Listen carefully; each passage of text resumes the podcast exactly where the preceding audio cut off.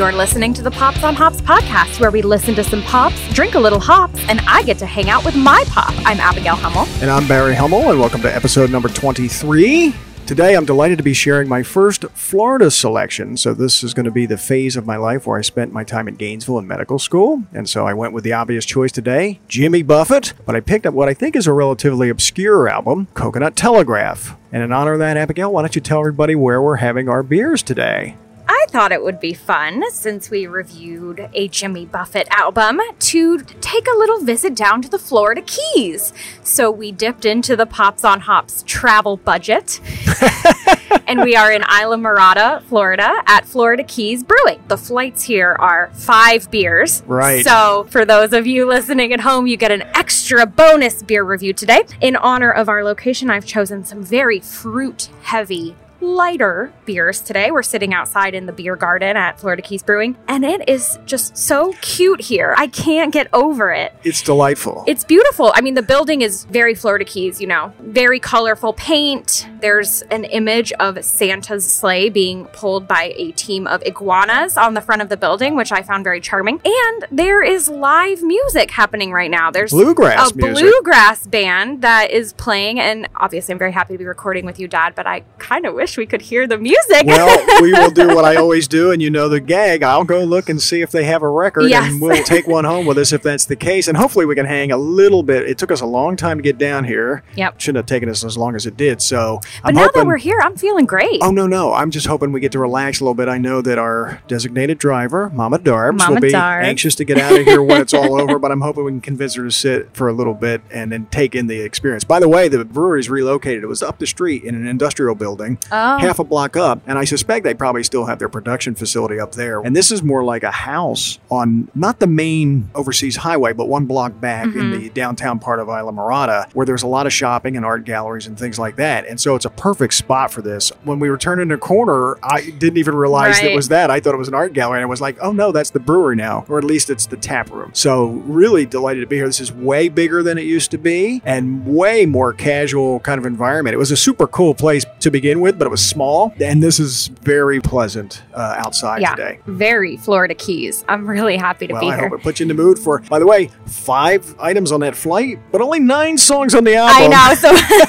So we're going to be alternating like crazy It's gonna today. be it's gonna be a little bit of a rush. well, let's get started so we're not too far behind when we start the song. So this is going to be second on your flight board. yes, ma'am. This is Key Largo Passion Fruit Lager. Key Largo Passion Fruit Lager. Yes. And you went through the list and you said I've not had any of these. Is that correct? Neither of us have had any of these five. So Excellent. all new stuff today. All right. Now, as you know, I'm not generally a lager fan, No. But I like that one, Yeah, I like it too. and it's because of the fruit. It's because of the passion It's fruit. very passion fruit. We had a passion fruit sour recently. Yes, we did. When we visited J. Wakefield Brewing to review the KT Tunstall album. And that one was very passion fruit, but also very sour. Yes. This is very passion fruit and not at all Right. sour. So it's interesting that the fruit still comes through because I tend to think the most defining characteristic of passion fruit is the tartness of it. yeah. But I mean, this is clearly identifiably passion fruit. And then because it's a lager, it's a pretty mellow drink. So the fruit is a prominent feature of that. Yeah, obviously with a lager, you don't get that heavy on the hops kind of feel. So that's a smooth beer with a little taste of fruit. It's I nice. like it. It's nice for drinking outside because it is quite hot in the Keys this January. Yes, it's January 21st, and we're sitting outside, And we're hot. and we're and we're sweating. And we're sweating. That's right. So Jimmy Buffett, what an interesting story. You know, I grew up in South Jersey and had no idea who this guy was. In fact, my only recollection was I used to listen to WMGK in Philadelphia, Magic 103, which was kind of a light rock station that maybe would play in work environments. Mm-hmm. And you would hear two songs from Jimmy Buffett Margaritaville and Come Monday. And they were his two big hits from the 70s. That was my entire knowledge of Jimmy Buffett. So I moved to Gainesville in 1985, and I'm out with friends one night in this oyster bar, classic place in Gainesville, no longer there, called CJ's Oyster Bar. So we're in there, and they had this. It was an L-shaped building, and in the corner of the room there was a jukebox, and it had all kinds of wacky stuff on it. And this song comes on, and I'm not kidding you, Abigail. The entire bar stops what they're doing and sings this song. Oh my gosh. As a group, the song ends, and they all go back about their business. But it was like this dramatic pause. And the song was Why Don't We Get Drunk and Screw by Jimmy Buffett. I've never heard that song. And I thought, what was that? I didn't recognize it as being Jimmy Buffett. So I'm asking friends of mine at the table. Now, I was from New Jersey. All of my really good friends were all from Florida. So I get the stare of, you don't know who Jimmy Buffett is? No idea. So shortly after that, I went out and I got a copy of the Greatest Hits Collection, Songs You Know by Heart, which actually included that song, Why Don't We Get Drunk and Screw? And I think there's 12 or 13 tracks on there. I didn't know any of them by heart. I recognized one song, Mhm. maybe two on the album, and the rest of them were totally obscure to me. But these were things that everybody who knew Jimmy Buffett knew. Son of a son of a sailor, a pirate looks at 40, grapefruit juicy fruit, volcano, boat drinks, all these what you would consider to be classic songs, fins, they were all on this one album. And I played that thing to death. I thought it was really very pleasant. And I think part of it was he's characterized as Caribbean rock. I think he's country adjacent. And I think the more you look at his biography, you'll realize why. He grew up on the Gulf Coast, lived in Alabama, for example, spent some time in um, Mississippi. Hmm.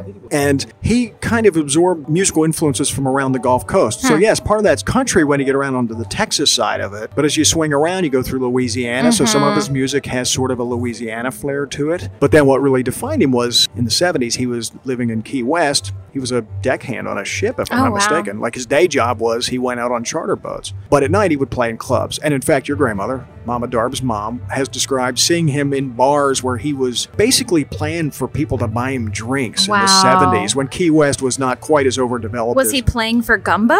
Uh, no, he was playing for actual booze. We know famously he will play for Gumbo. we do know that. I think he retconned that. I think by gumbo he meant whiskey and beer. But that's where all of those things kind of coalesce. So you would describe his music as having some Caribbean influence. You know, it's a lot of harmonica in it. You'll hear some kettle drum in it. You'll hear some slack key, kind of Hawaiian style guitar in it. But really, it's country adjacent. So I'd put him in that singer songwriter category. Definitely. And what I really found interesting about his music was that he's a wordsmith. Yes. He's very clever with language, and that's what I really liked about it. And you can understand what he's saying. Also, Right, right. nothing's obscure in his songs. He doesn't have a great vocal range. He's got an adequate voice. You can hear the passion in his voice when he sings certain songs, and because he's playing games with words, it's always enjoyable to listen to. So I'm going to tell this story up front because I think it's relevant to why I picked the album today. When I was a third year medical student, I had a good friend of mine come to visit. Uncle Steve came to visit, actually. My schedule was a little bit light for about 12 weeks at the end of my third year of medical school. We were doing board review, so basic classroom mm. work. And so we had the nights free and the weekends were off and things like that. And so Uncle Steve came to visit, and he actually overlapped with my friend Chris Caldwell, who we brought up in the podcast. Now, Chris, over time, became a DJ at WMGK. oh, wow. So, like me, he knew Margaritaville Right. and he knew Come Monday. So now he comes down to visit. Me, Uncle Steve, and Chris are at CJ's. And Chris has the same experience that I had when I first moved here. Somebody puts one of the songs on, the whole place stops, everybody sings the song, and they all go about their business. Wow. And just like I, the same reaction. What was that? What just happened? And I'm like, well, that's Jimmy Buffett.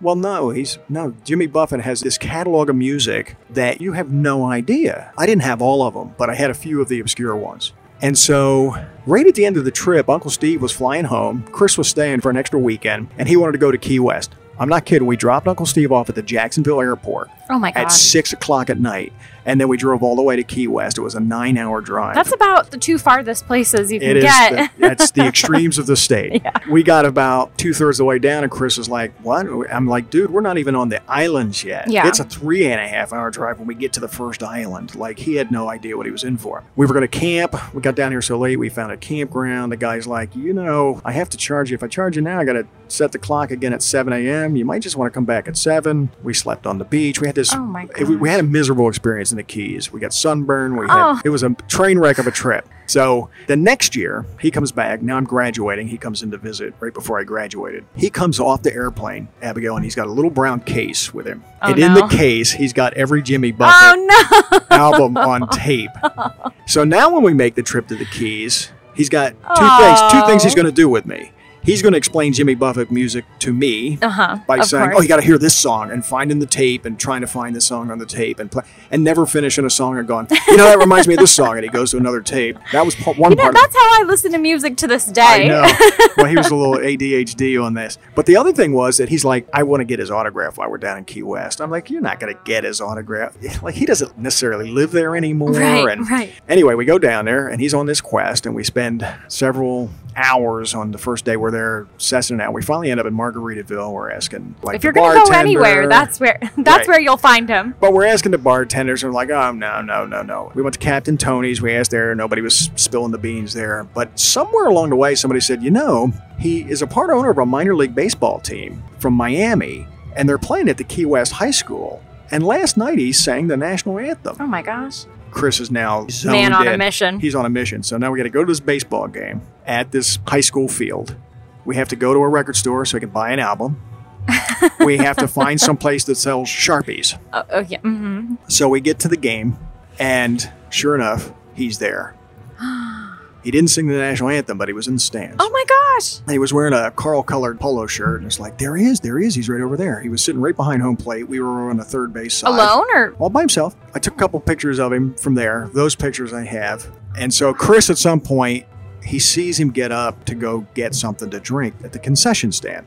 So Chris goes over with his album and his marker and everything. I don't even get up. Mr. I just Buffett, Mr. Buffett? I just say in the stands, right? He goes over there to him, and Jimmy Buffett's kind enough to say to him, "Listen, if I sign that right here, right now, I will never get back to my seat." right. So he says to Chris, "I'm going to leave at the seventh inning stretch, and I'm going out that gate over there. If you'll meet me there, I'll be happy to sign your album." Wow. So we wait. We now we got to watch a Minor Like league. Like people just didn't recognize I him I don't or know. Wow. Or maybe they don't bother him because it's Key West. Sure. So we sit in the stands. We watch up till the seventh inning stretch of the minor league baseball game at the Key West High School field, 1989. And sure enough, seventh inning stretch, he gets up. So Chris and I go over to the exit. Now I've had to change the film in my camera. I only had a black and white roll of film, so I put the black and white roll of film in my camera.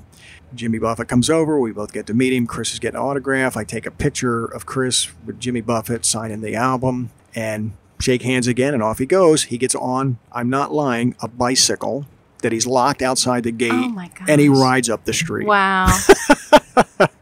It was the weirdest thing. What a great What a nice guy, right? So anyway, I send the film off to get it developed. I used to mail it in. It's the only roll of film that I never got back. I have no picture of the signing of the album. oh, so you have no proof that this happened. Not the signing of the album, but I have. Wow. I will put the pictures up of Buffett off all by himself, sitting in the stands, you know, behind home plate. So anyway, we got to meet him on this bizarre excursion where That's Chris so was. fun. It was such an interesting thing to have Chris become such a fan of his music. He was in the radio industry and had no idea Mm-hmm. of all these cool, kind of obscure songs. So the reason I picked the album I picked is it's his 10th studio album, by the way, oh wow. What year's it from? 1981 He had ten albums. in the 70s. Prolific. But they're short. You know, there's nine, ten songs on them. They tend to be about 35, maybe less than 40 minutes long. But the reason I picked this one is the album has no hits on it, but I think it has the variety of musical styles that he plays in and a couple of songs that show that wordplay that I think he's mm-hmm. so good at. And so that's why I picked Coconut Telegraph. And so hopefully you liked it. There's plenty more to choose from if you didn't. I know you know a lot of his music because I play quite a bit of it around the mm-hmm. house. This is one where none of the songs are instantly recognizable if you're not a big time fan. And that's why I chose to share this one over some of the other ones where you're going to know three or four songs on them potentially. Yeah, I really enjoyed this album. I knew three songs on it. Did you really? I did. Will you tell me which ones they are when we When do we the when we them, do the yeah. discussion? Okay. Two of them I knew because you played them. But the third one I knew for a very specific reason, and we'll get to that. My first exposure to my memory of Jimmy Buffett was we had a kids' album where Jimmy Buffett sang with a chorus of children, and it was his more kid friendly songs. Yes. Do you recall this at all? I do. The I, two I remember are Cheeseburger in Paradise and Volcano from that children's album. And we played that relatively frequently. I mean, I knew all those songs. I still have at that one point. Mm-hmm. disc. I'm going to dig that out. I think Delaney Talks to Statues might be on Yeah, there. yeah, yeah, yes, yes. Which is about one of his kids, I think, and Dolphin and the Jollyman might be on it, which Yes. is kind of a kid friendly yeah, now that you're saying all Right, these, like they all sound familiar. no, I like that album. Yeah, we used to buy those kind of instead of just getting straight up kids albums for you guys. We used to get things that we thought were a little bit more musically interesting. That was a lot of fun. We had another one just along those lines. It was was Louis Armstrong doing Disney songs. Yes. In a New Orleans style jazz. Yeah, jazz. I remember that And too. so we used to buy stuff like that just to get you interested in different kinds of music. music. Because you Well, it familiar- worked. well, you were familiar with the songs. You know, I think that's why that was fun to do that. So, anyway, I think before we start the songs, we might want to rate this beer because again, we only have nine songs, and we got And Heavy, five heavy flight. beers. Yep, I think that's a good idea. again we're having, Key Largo Passion Fruit Lager. And I'm going to give that one a three seven five. Again, most lagers.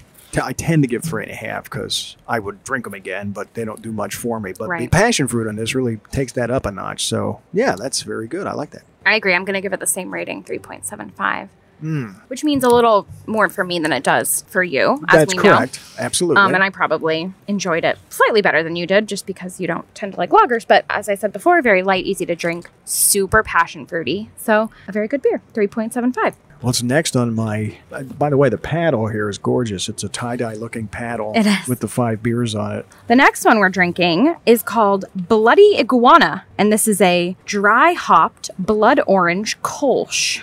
Blood orange Kolsch. Now, I know that you don't particularly like Kolsch's either, right? Well, they're light. this is going to be the first one on your flight board. Thank you. And cheers. Mm. So I, it's very light beer. Obviously, it's a Kolsch. It's supposed to be. And again, the addition of the fruit bumps that up for me. I don't find the fruit flavor as strong as the first one. I agree. It's a little sweeter than the first one, I think. I get a little Slightly. sweetness. Yeah, yeah, yeah. It's interesting because if you look at this beer, it looks like grapefruit juice. It is literally the color of grapefruit juice. Yeah, and the first one looked like juicy fruit.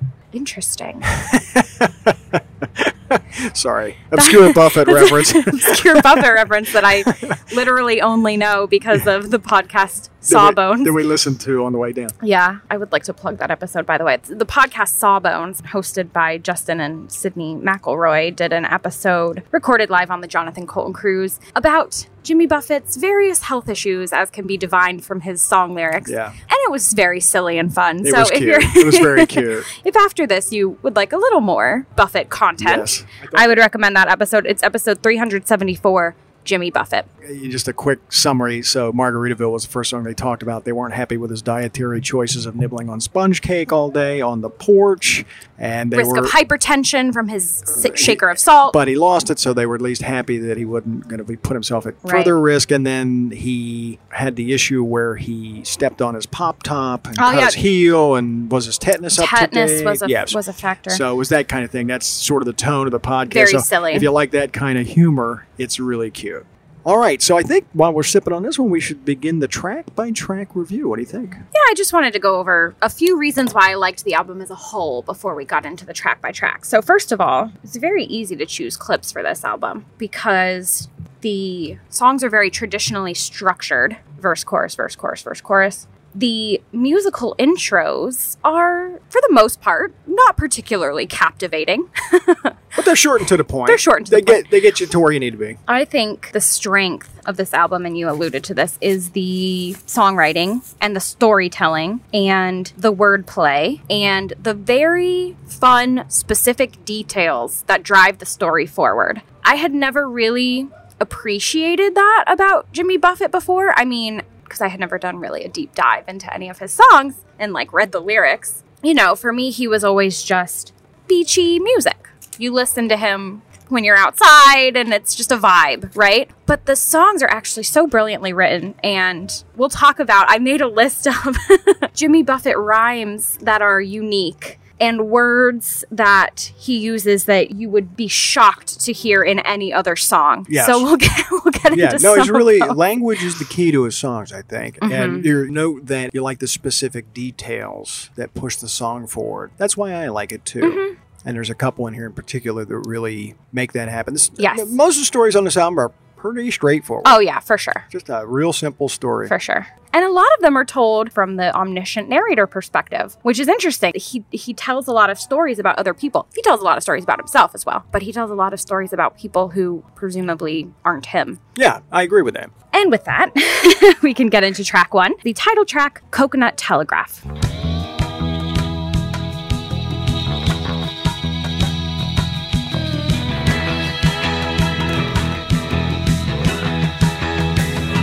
Tuesday on the island, not much going on. The parties are all over. The ended just passed on. The jungle drums are beating with the tales from late last night. The stories they're repeating for everyone's delight. You can hear 'em on a coconut telegraph, can't keep nothing under their hat. You can hear 'em on the coconut telegraph saying who did this and that, this and that, this and that. Talk about the thesis statement of an album. Yes. The very first lyric of this album is It's Tuesday on the Island. I mean, you can't get a better opening line than that. I mean, that mm. just sets the tone for every other story he tells. Well, it's that precise lyric, right? Right. It's a very specific, It's a specific. detail. right? It's not Wednesday. It's, not Tuesday on the Monday. island. It's specifically Tuesday. I find this song very charming. I played it from the beginning because this was my first exposure to the album. So that's why I chose the clip that I did. And I get this song stuck in my head all the time. Very catchy, very singable. For some reason, my favorite line, I didn't play it, but for some reason, my favorite line is you can hear it on the Coconut Telegraph in 25 words or less. Yes. I just thought that was so fun. What a specific detail to include. It's interesting because even through that line, he's focusing on efficiency of language, telling what you need to tell efficiently with a certain number of words and getting the point across. And I think that is another theme of this album. And the other thing I would add is that the rest of the songs fall into the category of the stories that might be told on the Coconut Telegraph. Right, exactly. So while it's not really a concept album, because he sets you up that like you're going to hear stories from the island, everything else falls into that. And I always thought that was clever. It is. And years later, I actually edited a videotape. I, I came down here on a trip with one of my buddies from medical school, and I started the movie with this, and I ended it with this. Oh, wow. So I bookended it for the opening and closing credits. And so you got to see all the gossip and the stories of what we did in That's the fun. Keys. And I almost think I did that because I have always felt like this song was the Like the framing. Mm-hmm. the framing of it. Not again, not a concept album, but you could have very easily reprised Coconut Telegraph at the end of this Yeah. and had that happen. And if you listen to albums the way I do, which is on repeat, Yeah, right. you, get- do get a reprise of Coconut Telegraph at the end. And if you listen to them the way I play them, which is called Pops on Hops Next, it goes to the next album. so I don't, unfortunately, um, go back to the beginning of the same album. well, let's move on to track two. And track two is called Incommunicado. Now, on the day that John Wayne died, I found myself on the continental divide. Tell me, where do I go from here? Think I'll ride into Leadville and have a few beers. Of Red River or Liberty Valance. Can't believe the old man's gone. But now he's incommunicado, oh, leaving such a hole in a world that believed that he liked with such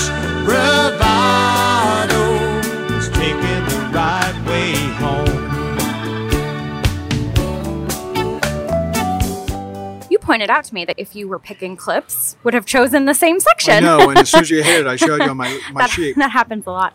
This was one of the ones that I had heard before, and I know it's just from you playing it. Interesting. But I have a very specific memory of thinking that Communicado was a location, and he was physically in Communicado, Communicado. not out of communication, which is Right. what the actual meaning of the word is. funny. Yes, that was my misunderstanding. So you must have been fairly young when Oh yes, yes, and it, you know it's one of those things where you have only ever heard a word and never seen it written down. Yes, right, right, right. well, I had only ever heard it from this song. I made some notes on his unexpected rhyming on this one. Okay, let's hear it. So he rhymes incommunicado with a couple of unexpected things. A song with no vibrato, very clever, and a life with such bravado, very clever. Yeah. Interesting rhymes. Again, you talk about the specificity of this. The clip you played, right? He he's somewhere on the Continental Divide, and he's heard the news that John Wayne died. He guess he'll go into Leadville, which is in Colorado on the Continental Divide. I know where it is. I've driven through there. Oh wow. And he's thinking of movies that he was in. Can't believe the old man's gone, but now he's in communicado, out of communication with the mm-hmm. rest of us. You know, each verse tells a specific story. The top one, which we didn't play, is interesting because it starts off with the line Travis McGee, still in Cedar Key. I love that line. And you know where Cedar Key is, right? Absolutely. Because Cedar Key is like an hour outside of Gainesville on the Gulf Coast. And I went there many times when I lived in Gainesville. And you hear that line, and it's a, such a specific line. And I have never read a Travis McGee novel. There's a whole collection of novels. I think there might be as many as 30 novels with that character written by John MacDonald, who's also referenced in the song. Mm. So he's telling very specific stories. So, yeah, a lot of precision. And then he finishes up by saying, I read the last page and I put the book on the shelf.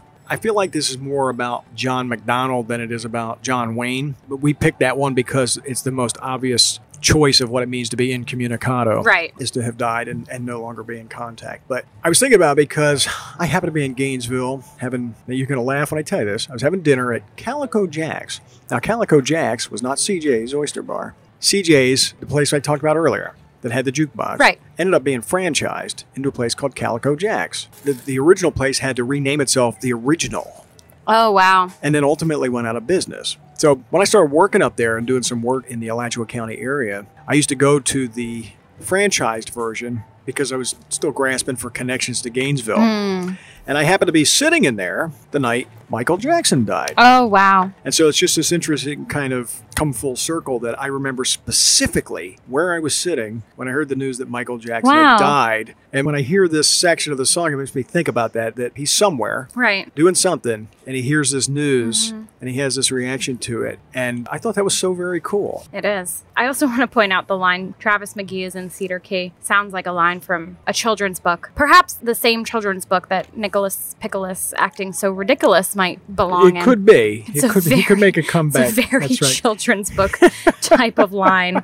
I have the opening line to a children's book that I've never written, and the line is Nicholas Pickles acting so ridiculous. And I don't know where the story goes from there. Right. Do you think this song started with him just thinking, hmm, Travis McGee is in Cedar Key? I have a feeling that this song was like he was working on it and he kind of didn't know where it wanted to go, and that the death of John Wayne made him circle back to it and gave him the theme required to finish it. That's my theory because I feel like the first verse and the second verse are more about the John MacDonald writing of the mm. books and the novels. I've always felt that the John Wayne thing in the middle of it was different from the other two verses. There's an incommunicado theme in each of the verses. But the John Wayne story is way more specific. Right. I feel like that just gave him the motivation. That's a good theory. Well, I think we should rate this beer Mm-hmm. before moving on to track three.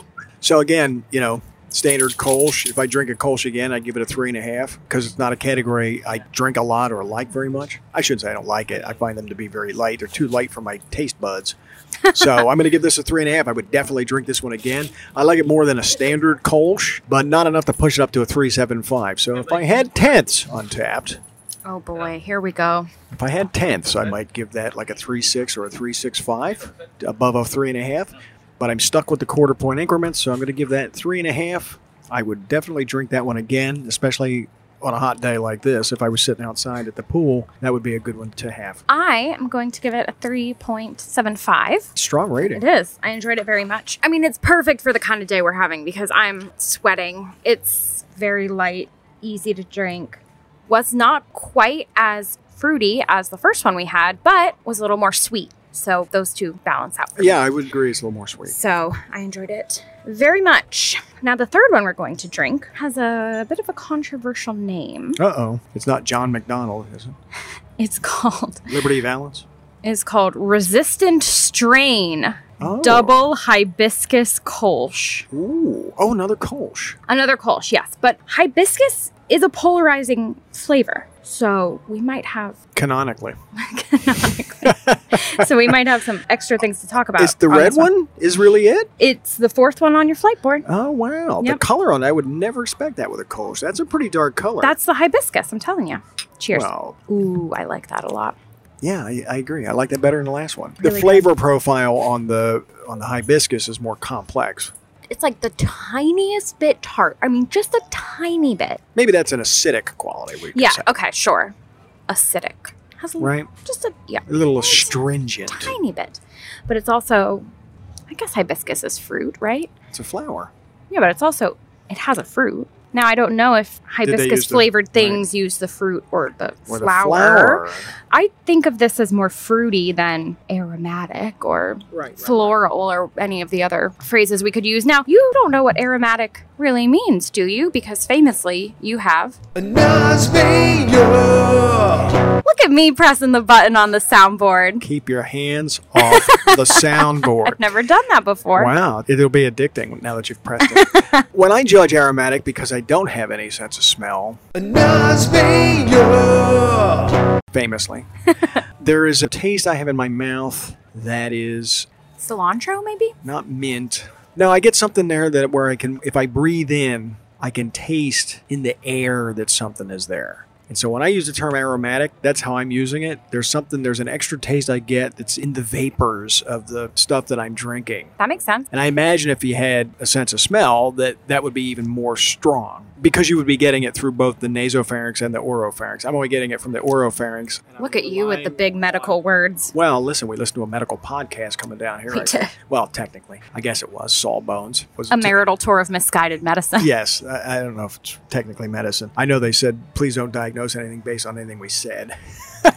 Very specifically up front. That is their that's their disclaimer before every episode. But anyway, so when I think about aromatic things, it's something that I'm getting in the. I'm not inhaling it. Remember, Well, you are. I am, but I'm trying to inhale that over my taste buds again to try to get something out of it. And so when you see aromatic on my taste profile, that's what I'm talking about.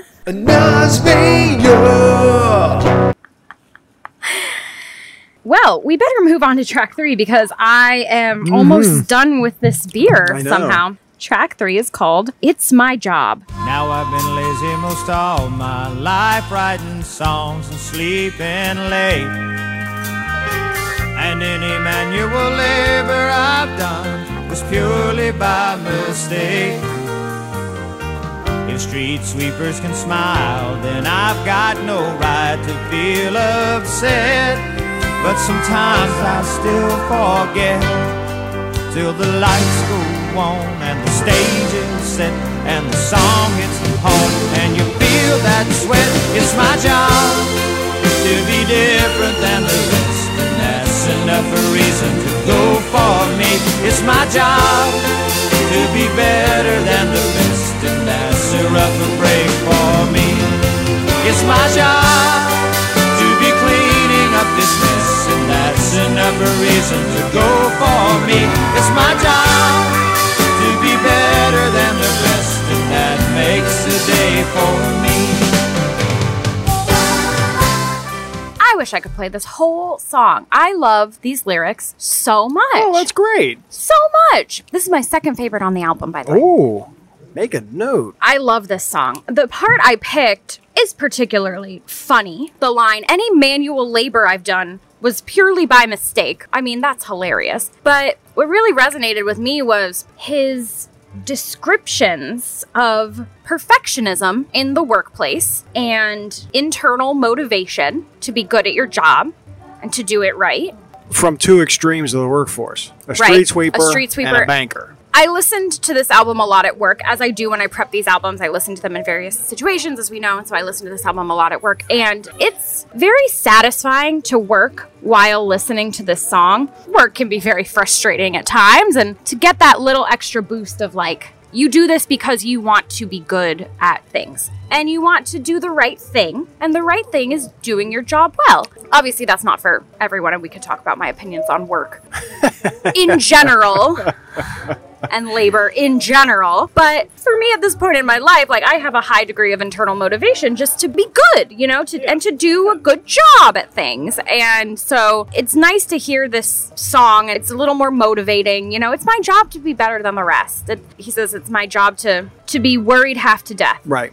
That was the banker, right? It was his job to like take on the stress for other people. I definitely feel that way at work sometimes and and that just powers me to do work sometimes. If I'm worried about not doing my job well, I will do a better job so that I don't have that worry. Right, right. And so I think this song is lovely. And it's nice that even Jimmy Buffett, a lazy guy who just writes songs and sleeps in late, is also motivated Okay. to so do a good job. Here's a twist. This was not written by Jimmy Buffett. What? This was written by Mac McAnally. Okay. Now, Mac McAnally is a singer songwriter himself who has ultimately become a big part of the Jimmy Buffett sphere. He's part of the Coral Reefer band. He writes with Buffett from time to time, but this was the first song that he'd ever written for Buffett at that point. Wow. This was the first one. And the other thing I want to point out, what I always liked about this song was feel like there's a little bit of imposter syndrome being discussed there. Oh, for sure. In the sense that here's a guy who makes his living writing music and singing songs, and he watches these other guys who do manual labor or do other things that are maybe you would judge as more important to society than a Right. songwriter. Right. And that there was some sort of guilt about the fact that he was able to make a living writing songs. But he comes to the realization in the context of the song that that's okay. That's my job.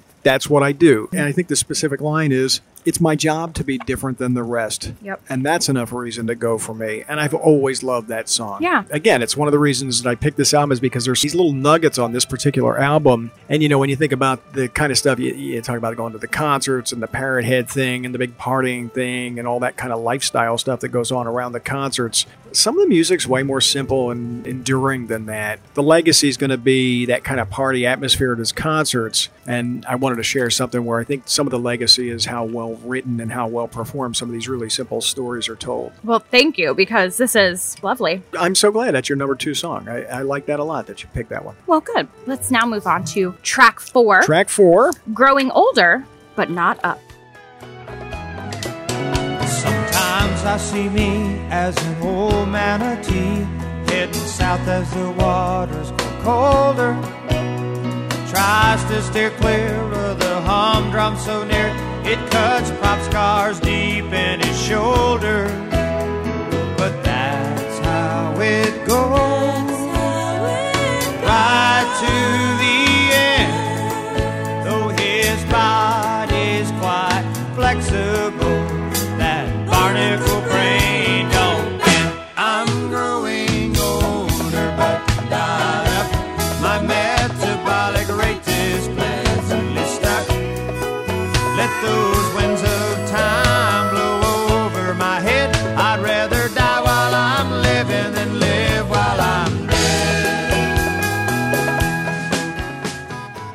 Is my third favorite song on the album. Wow, this is my top pick. It's a good one. Always been my favorite song on this album. couple words in this song that Another one of your rhyming uh, sessions. not quite. I just wanted to point out that I have never heard the word physician in a song before. Thought that was really fun. the fact that he rhymed it with position was also fun to me. And manatee. I've never heard a song with the word manatee in it. Delightful. So the other part of me moving to Florida when I came down in the mid '80s, I wasn't much of an outdoorsy kind of guy up in New Jersey, and I think that's because we lost 75% of the year to weather.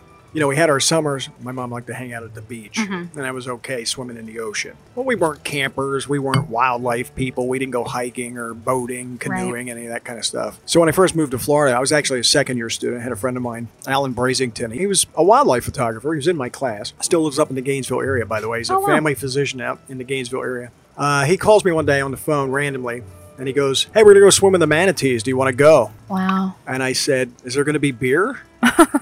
and he goes, "Well, yeah, we can we can get some beer." I'm, then I'm in. That was the deciding factor for you? I didn't know what any of what he was. I didn't words. There were words. You said, "Oh, I love the word manatee was used in a song." I wasn't sure what that was. You didn't know what a manatee was. Not even didn't even know. Wow. So we go out on Crystal River, and I have told many people I think that experience changed my life. My respect for the environment, my respect for the world was swimming with these gigantic, gentle animals. And back then it was a little less, you know, it's pretty restricted now. You can still get in the water with them. They have to approach you. You know, they don't want you to harass them, and I Right. totally understand all that. But back then it was not a free for all. We would go out, you'd see a couple in the water, you'd jump in with a snorkel, and you'd hang out. And when they were done with you, they left. Nobody was harassing anything. First of all, I had to learn how to snorkel that day. Oh, wow. Uh, I shouldn't say that. I could snorkel, but I'd only snorkel in, say, my grandmother's swimming pool. So to be in open water with a 9, 10, 12 foot animal, and I slowly figured out how to free dive a little bit. And I remember this one moment where I got down underneath the one of them and I was scratching this, and he swam over top my hand the whole length of his Oh, body. wow. And I was looking up at him, and then the tail passed, and I could see up through the water to the sky. And I was just like, this is just mesmerizing. So again, to have a song with the word manatee Right. in it all these years later is just beautiful. And that description of what's going on there, I mean, it's kind of metaphor, but not really. Lines like it cuts prop scars deep in its shoulders. Mm-hmm. So for people who don't know, manatees, their primary cause of death this year has been starvation because environmentally a lot of the seagrass is gone. But historically, many of them get hit by boaters going too fast in the water, and it chops the top of their bodies up because Mm-hmm. Right. they're mammals. Obviously, they're just under the surface. And so when you see these things in the wild, you'll see these scars on their back where they've been hit by boat Mm-hmm. motors. These are the guys who've survived. And so the term prop scars deep in its shoulders, that's such a specific and precise thing, vivid right? image, you know? His body's still flexible. That barnacle brain don't bend. I love this song in my 20s when I thought I'm growing older, but not Right. up. And now I'm in almost 60 and I'm like, I'm growing older, but not up. I still feel that way. And so this song's always resonated with me. I love, love, love the song. I love the writing on this song. It may be one of my all time favorite Jimmy Buffett tracks Oh, across the board. It's probably in the top five. Sure. Yeah, I love it too. I the line that stuck with me is my my metabolic rate is pleasantly stuck. Yes. Yeah. So fun. Like, Very specific Very language. specific. I just want to let you know that story about you swimming with manatees for the first time. I don't know if you remember this. I had to do a family history project in eighth grade, and we had to, it was kind of a mixed media type of thing. We had to write poetry and essays and video interviews. You know, it was all kinds of things. And I wrote an essay about your experience swimming with manatees for the first time. So that's in the vault, in the Abigail Hummel vault. That is a story I tell a lot. Oh, the last thing I wanted to say was this is now three tracks in a row that you have showed me on your notes. That if you were choosing the clips for this episode, you would have chosen the same clip that I did. And I think the reason is because I am not tempted by the musical intros of these songs because they don't grab me as much as some other musical intros on other albums we reviewed. So I'm focusing on the lyrics that I like best. And often it's the second verse. He does a strong second verse I think you're right about that. The way he writes songs, it's kind of like that. Yeah. Well, because the first verse is like, here's the general theme of the song. And the second verse is where he puts in all the really specific details. Right. And then the third one wraps it up. Right. The middle third of the song is Is the most interesting. is the most interesting writing, I think. I agree. All right. Well, let's finish up this beer. I think I'm going to stick with my 3.75 rating. I'm going to give this one a 375 also, and here's why. I liked it better than the last one. I probably liked the first one slightly more. So again, we're dealing with the quarter point increments, and, and I would give this one a higher rating than the last one, which I would have given a 365 or a 36. So I'm going to give this one a 375. Consistently good beer today.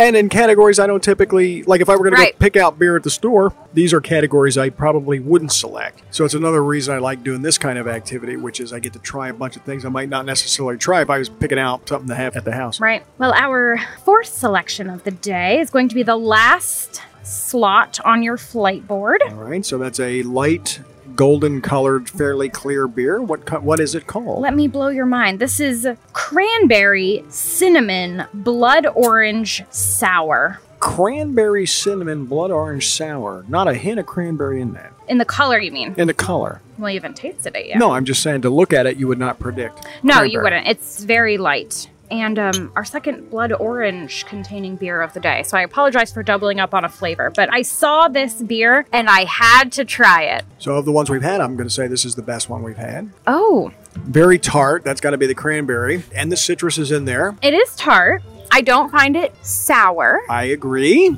I get the cinnamon, but to me it's a little watery. Like it's not punching me with flavor. It's very subtle. And the, I mean, I don't want to go throwing around words like specific gravity, but the specific gravity, You just threw the word around. it's not very Well- viscous. Well, no, but I don't feel like any of the four that we've had No, no, have no. been particularly You're right. viscous. You're right. And so I'm going only on flavor. I'll be honest with you. I'm not getting a ton of cinnamon, but maybe that's because I- I'm not picking it up with my nose. Keep your hands off the buttons. I will not. They're my buttons too. I don't know. I, I like that one. There's uh, a couple of different things going on flavor wise, so it's a little more complex than the preceding ones. Now, when we talk about ratings, I'm not sure that's pushed up to a four, and because I have quarter point increments, I'm probably going to land on 375. Let me think about it a little bit more. That's where I'm leaning right now as But it's well. my favorite one of the bunch. Just put it out there. I don't know if I feel the same. You don't have to.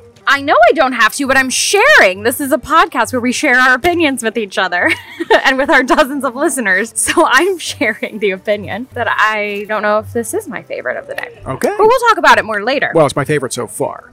Because I, I see, Ah, a, yes, we I see have a, like, a little darker one there on the board. We have may- one more. yeah, it may jump out and grab me. Well, while we sip on that, let's review track five. And track five is called The Good Fight.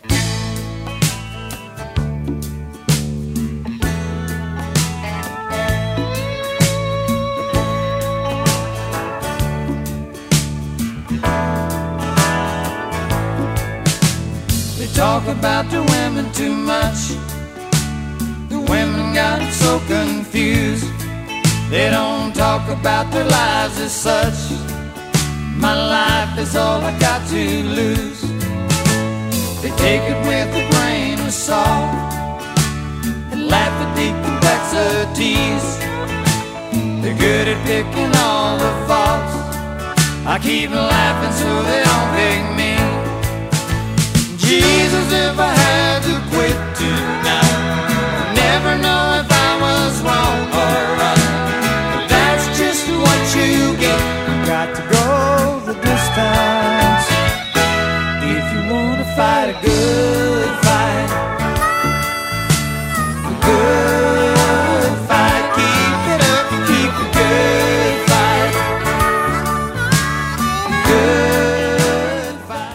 interesting because Spotify on this particular album has all the lyrics and includes any dedications that Jimmy Buffett wrote, I guess, in the lyric sheet on the album. Anyway, this one is dedicated to Muhammad Ali for 20 years of excitement and entertainment. Oh, wow, that's I thought that was interesting. It is interesting because the song's certainly not about boxing, right?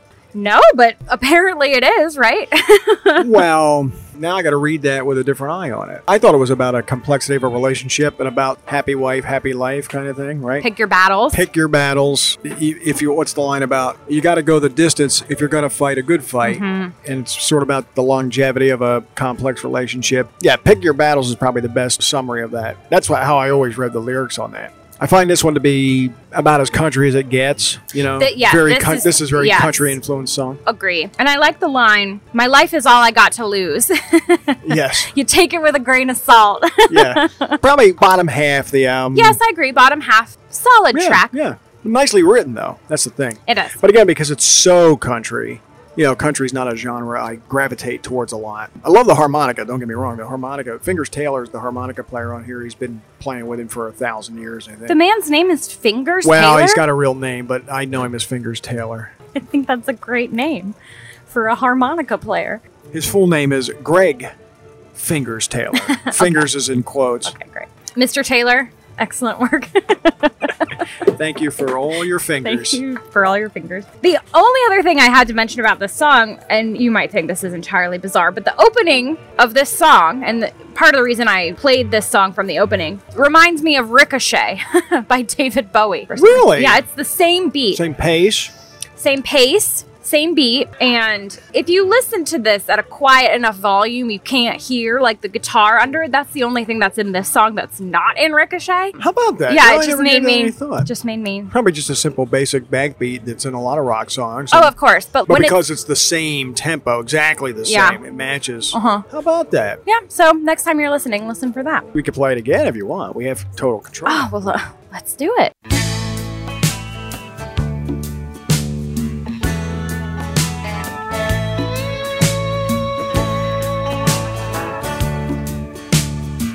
You know, I'm going to ask you if you have a ricochet. And you know I do.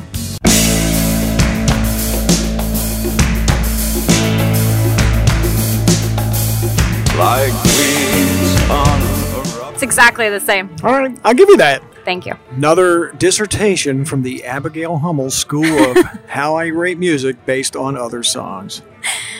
That's actually not the name of my school, and I Oh, would it's not? I would like for you to get it right. Thank you. I'm going to be accepting applicants soon, so it's the Abigail Hummel School of Speaking Smartly About Music. Okay, Now taking applications. let me write that down. so I don't get it wrong. Five podcasts from now when I have to remember it again. All right, let's move on to track six. The weather is here. Wish you were beautiful. Well, now that's just the start of a well-deserved while back in the city, certain people are starting to cringe. His lawyers are calling his parents. His girlfriend doesn't know what to think. His partners are studying their options. He's just singing and ordering drinks. The weather is here. I wish you were beautiful. The skies are too clear. Life's so easy to the beer is too cold. The daiquiri's too fruitful. No place like home when you're this far away. I don't care what they say.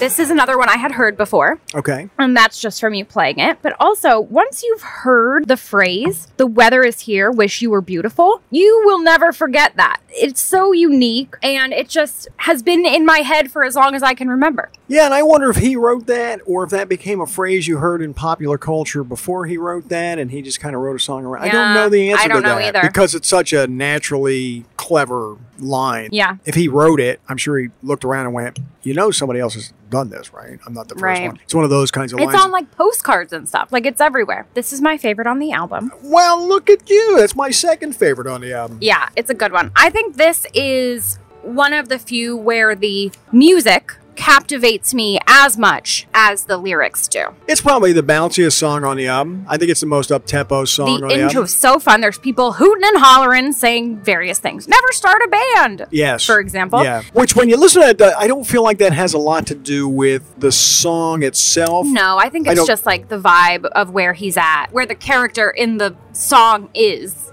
The, the character in the song is escaping to this place. It sounds like he's in a high pressure job, a high pressure relationship, and he has this weekend escape. But you played the middle verse where he's having a great time and everybody back at the home office is upset. And then it wraps up with him going back to tell him, I'm out of here. Mm-hmm. I'm going to the island and I'm doing whatever I'm going to do down there. And so that's the story that's told, and it's told very well and very efficiently. I feel like the stuff at the top of the song are sort of the pressures that Buffett feels Mm. about a tour Mm-hmm. where he was like, Can't I just escape somewhere? Yeah. That's a little bit of an additional, almost inside joke added to the song. But I do like that it's a weird start with a lot of that yelling around in the It's background. It's fun. This also had what I thought was the most interesting detail, perhaps of any song on the album, and that was that his lawyers are calling his parents. I heard that line and I was like, that is so specific. Yes. What a fun detail to include. Why would they call his parents? Theoretically, he's a grown man and his lawyers are only beholden to him. What's happening that Right. his lawyers are needing to call his parents? Yeah, well, they're so busy trying to track him down Right. because he's blown off his life. Now they're down to calling his parents. That's how far along we are. We got to get mom and dad involved. I also had to point out, of course, the unique rhyming slash words that he uses. So beautiful. One of the words in the title is rhymed with dutiful. His work is too dutiful. And my personal favorite word on the album as a whole. Fruitiful. The beer is too cold and the daiquiri is too fruitiful. What a great line. That is a great line. He also uses the word mosquitoes. He pronounces the U in there. I'm not sure I've ever heard a song with the word mosquitoes in it either, so that was a fun detail. So, all in all, very fun song. Yeah, no, I like this one. Love it. My favorite on the album. By the way, I just want to point out the flip of the album. So when this was on vinyl, the first five songs were on side one, and so this is the first track of side two. The high Oh, it's a energy, perfect you know, side two you- opener. You flip the album and you have a high energy song to introduce the side. Yes. In fact, it's the only fast song on the side, right? The next Yes. three are kind of ballady, all three of them. Yep. Well, let's rate this beer because I think we're going to need three songs to get through the last beer. Well, you might. Okay, I might need three I don't even know what it is. I'm just. I know there's some color to it. I'm going to guess it's going to be something that's in my category, my preferred category. And Well, I have to throw you a bone every now and Well, again. I appreciate that. well, I don't know. This was pretty good. The one I'm having here is a good one. I have very mixed feelings about this Do you really? Yeah. Well, put me down for a strong 375. A strong 375. Well, because I don't have tens. Well, so there's no way to distinguish that on. Can't put a can't put 375 plus. Here's what I'll do. Plus, I'll minus? put little dots around it. I think I'm gonna give it also a 3.75, but a 3.75 minus. this is not my favorite of the day, and it's my preferred category. Reading the ingredients, you would think this would be right up my alley. It doesn't have the punchy flavor that I would expect Okay. from reading the ingredients and from reading that it's a sour. To me, it's a little watery. So the category it's listed as a sour. It's a fruited sour on Untappd. Okay. Just, I got you. It just is not. Yeah, we've what had I we've had fuller sours. Yeah. We've had I don't want to say heavier because they don't tend to be too heavy as a category. So I see what you're saying. But like, I get the cinnamon. The cinnamon's still. I just wish it were a little more of the fruit. I mean, this. I feel like the level of cinnamon is fine. I look at a fruited sour, and you know, it's like the color of pea. Like I want it to be. I don't think you can say that. This is Pops on Hobbs. No one is safe. It looks like you're well hydrated. Yes, my pee has never been that color because I don't drink enough water. But like, you know, it's a fruited sour with cranberry and blood orange. Yeah, I was surprised. Where is the color? I was surprised that there was no red to it when you said cranberry. I would So agree. it's a 375 because I happen to love the category, but I am disappointed in this beer. okay. No one is safe. I am. I'm giving it three seven five because I liked it. Well, yeah, I mean, I enjoy the beer Yeah, yeah. as a beer. Yeah, but your three seven five is still better than my three seven five. I know. Yeah, I would drink this again. I just have complicated feelings about it, okay? Okay, that's all right. I think you voiced them. So shut up now, Abigail. All right, well, the last beer we're going to be drinking is called Critter Needs Jesus. what? And this is a spin-off of one of the other beers they make, which is called Critter. So this is that's a reference to that. But anyway, Critter Needs Jesus is a farmhouse IPA. So I chose this because you like IPAs. I'm a fan of the farmhouses. I may have had a farmhouse IPA in the past. I couldn't identify it. So I thought this would be an interesting kind of new combination of our styles and it's 9%. well, well, that'll be good. Yeah. It's going to be one of those things where it's like we put two things together and it worked fantastically, or we put two things together and it didn't work. Dum dum dum. Let's see. Huh. I think it's more farmhouse than IPA. It's got a really funky. Uh, It's very funky. It tastes almost barrel aged to me. it does really. You're right. It right? does. Now it doesn't say Doesn't say it. that it is, Yeah, you're right. but though. I definitely get a boozy. It's very strong. It's very boozy. Boy, that's going to be a tough one to rate. But you know what? I like it, and I- for I don't for a nine percent, I happen to be doing okay with that. Like, I'm, glad. I I'm don't. gonna- I don't want to have to finish that one. I mean, I do. I mean- I'm- I, I, I take that back. I'd be delighted to You're not. finish You're not driving. It doesn't matter. I know, but I'd like to get an extra one. You know, while we're. Whoa! Shh! Don't tell anybody. All right. Well, let's move into the the slowest section of the album, starting with track seven. Stars fell on Alabama. Lived our little drama.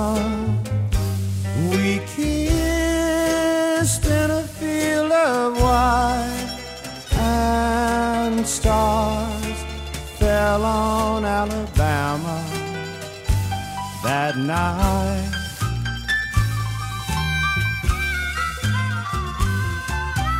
I can't forget the glamour your eyes held a tender light, and stars fell on Alabama last night. This falls near the bottom for me. This is the bottom for me. Oh, really? Mm-hmm. Just because of the tempo, yeah, it's the slowest. is right, it's the slowest typical for us. Oh, I don't think it's a badly written song. I just think it's super slow. And I would also say it's one of those songs that he has a retro musical style on it. He does this from time to time. He's a Honey Do is another track. Yes. Pencil Thin Mustache. He plays this style that maybe there's a New Orleans vibe to it. You know, some of those are better than others. They, they are palate cleansers on most of the albums. They're kind of fun when you think of old school sounding music. But if I had to pick a least favorite on it, a particular album, on this album, it would be this one. Is her accordion in there? I think I was hearing accordion. Uh, there's definitely an accordion player on this one, which is why maybe I was thinking of Louisiana style. It's not Zydeco, but that instrumentation is why maybe I think this is where some of the New Orleans influence is from. Yeah, I wrote in my notes accordion exclamation point. Because I heard it and I was like, oh, it sounds like, you know, it sounds like Dean Martin. sounds like that's Amore. Well, that's what I'm saying about it. It sounded Old like an older style structured song. but there were some interesting rhymes I wanted to point out. Things that Jimmy Buffett rhymes with Alabama. Is this a dissertation? We have drama, glamour, glamour, glamour, and hammer, hammer, hammer. Fun. Really enjoyed finding those. I, there's probably not much that rhymes with Alabama, right? Then why would you write a song knowing you'd have to rhyme it? He lived there, Yeah, but he could have picked a town name or he could have made up a town name. but then he couldn't have used the word hammer. No, that's what I'm saying. I respect the choice and I respect the rhymes he made. Yeah, I know what you're saying. He's fitting stuff in. We were talking about that a bunch of times with where people use colloquial sounding I extra at all. Yeah, that was I Billy dear- Joel. Yeah, that was Billy Joel, right? extra syllables, dropping a syllable, trying to get it into the rhyme scheme. And this is in that ballpark, cleverly done. You know, he went with Alabama because he wanted to write a song about that. There's clearly a specific story he's telling that involves Alabama. I think it's pretty funny that he chose those. I know. Pulled those words it's out delightful. because you're not going to find much else in the rhyming dictionary with Alabama. No, I don't think so. Well, that takes us to track eight Island.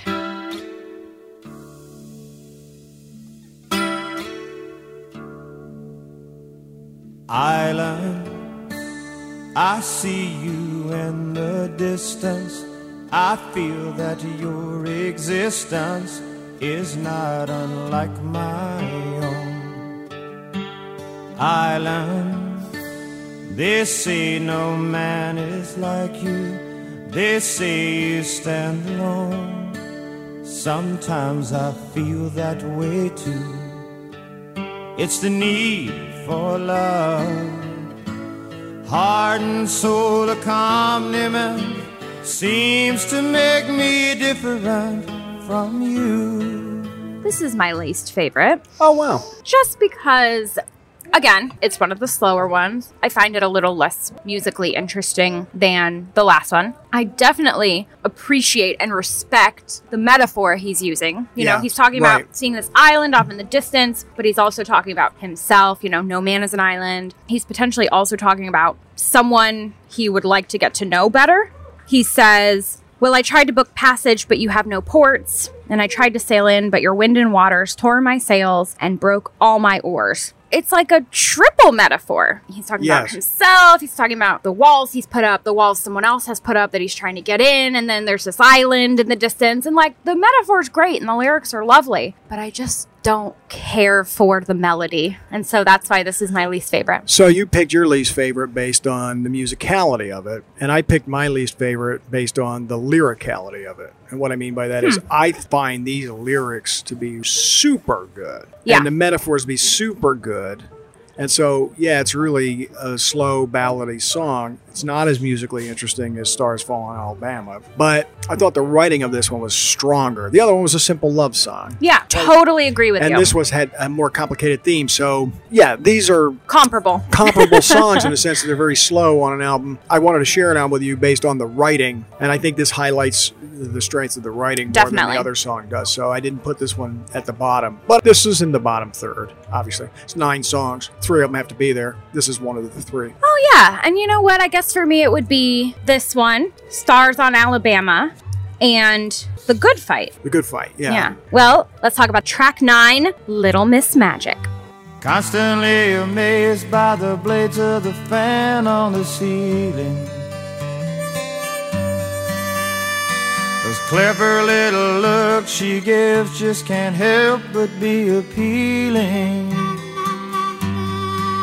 I know someday she'll learn to make up her own rhymes. One day she's gonna learn how to fly. That I won't deny. I see a little more of me every day. I feel a little more mustache turning gray. Your mother's still the only other woman for me. Little Miss Magic, what you gonna be? Little Miss Magic, what you gonna be? Little Miss Magic, just can't wait to see. So, this is a close number four. Obviously, it makes me very emotional as we do this father daughter project. Right, right, right. So this song's about his daughter. I have to assume his first daughter because he's talking about all the things that he's noticing her do as she has curious eyes looking towards the ceiling fan. Like again, very Simple, specific, specific. details. But like watching someone grow into a person, it seems to me like this is the first time he's seen that happen by the lyrics. By the way, the daughter that we're talking about is named Savannah. Oh, And so he uses He the word Savannah Savannah. Yeah, he uses savannas in the sense of a, Mhm. you know, an African savannah. Right. But it's also double meaning. So when your Pop Pop turned 50, The year would be 1992. I went and pulled a whole bunch of photos. I had some 8 millimeter films that I basically projected on a wall and filmed with a video camera. And I put together a video collection for him for his 50th birthday using all kinds of footage, archived footage, and photos of the entire family going back to basically his grandparents. Oh, wow. And when I cut together your Aunt Sandy's school photos, this was the song I used mm-hmm. because at the time, your Pop Pop was the guy with the gray mustache. Right. And so I cut all those pictures together. So now when I hear this, I think more of you for that same reason. But, you know, I really love this. This is my third favorite on the album. And if I was going to pick a number four, it would be Coconut Telegraph. You know, it's rare for me to pick a slower song as a favorite, but I'm with you. I think this is a beautifully written song. It has a lot of meaning to me, having used it for your Aunt Sandy's video and for the things we've talked about on other podcasts, songs that pop up that go, oh, a father daughter relationship that's interesting.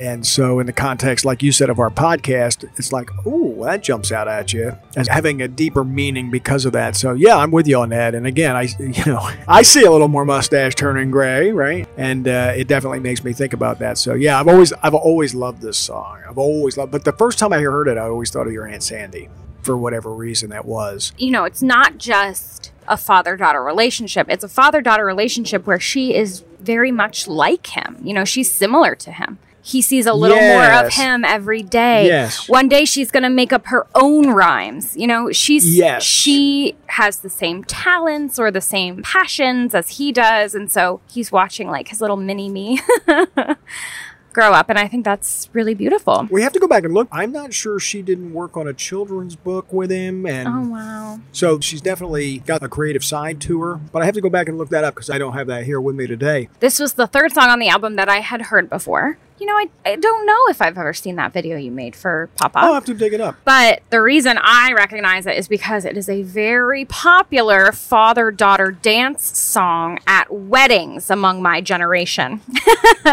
I would believe that.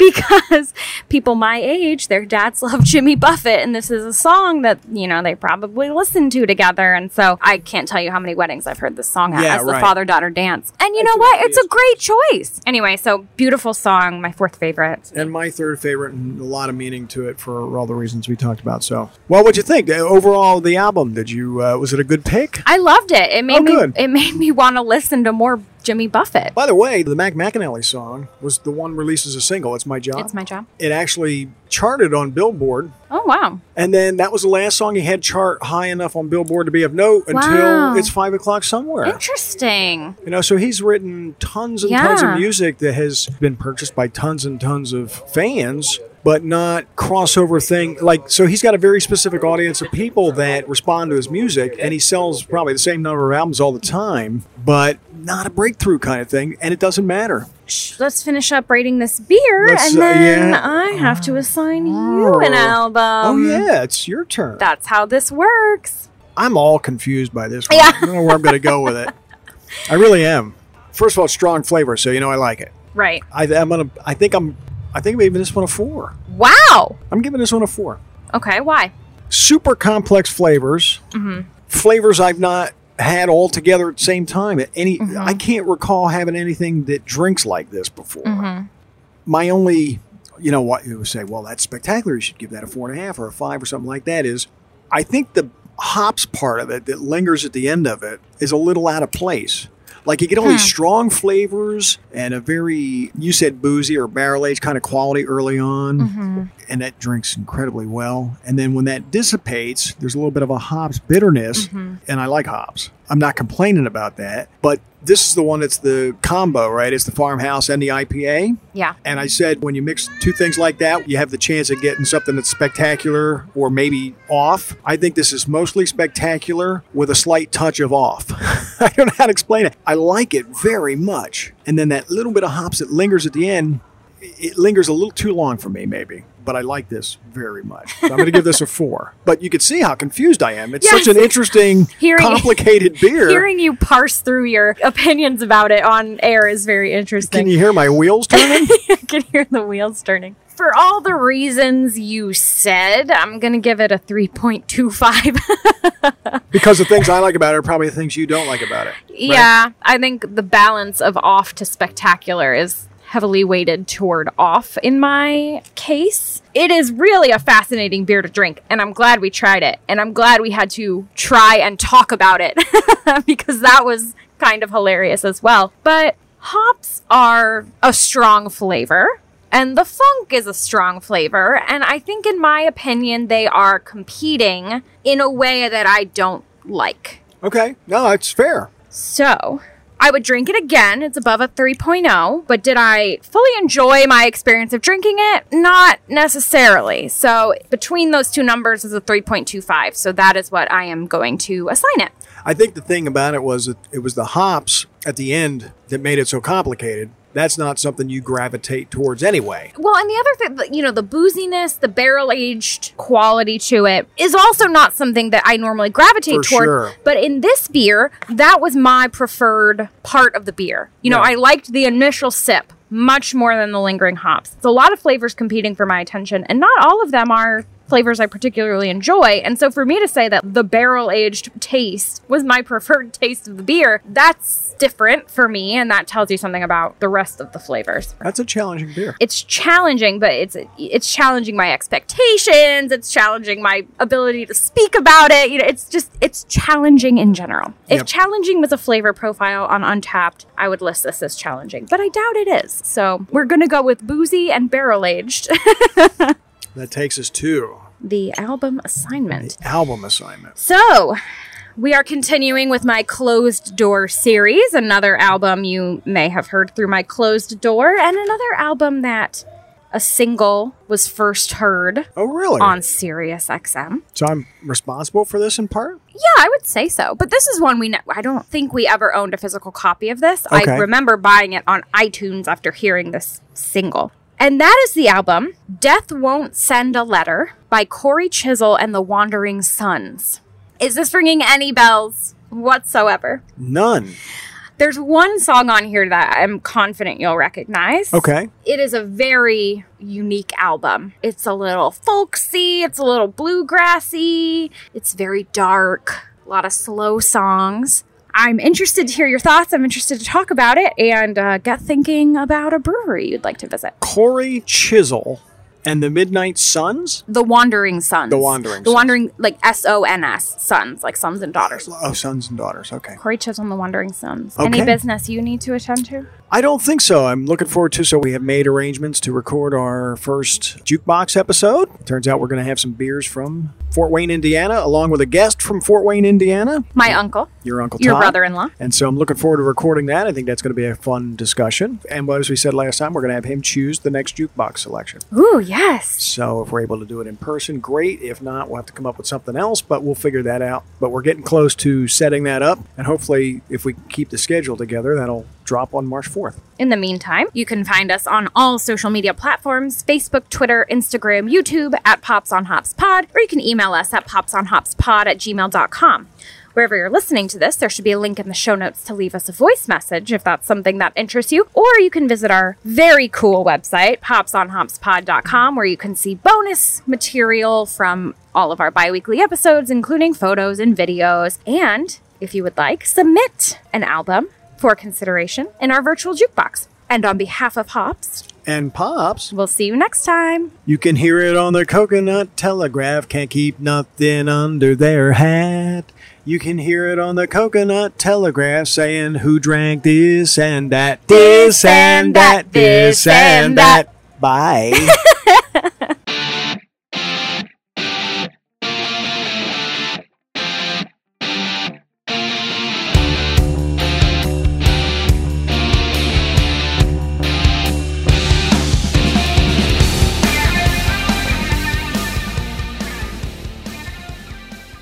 a straight minute of us going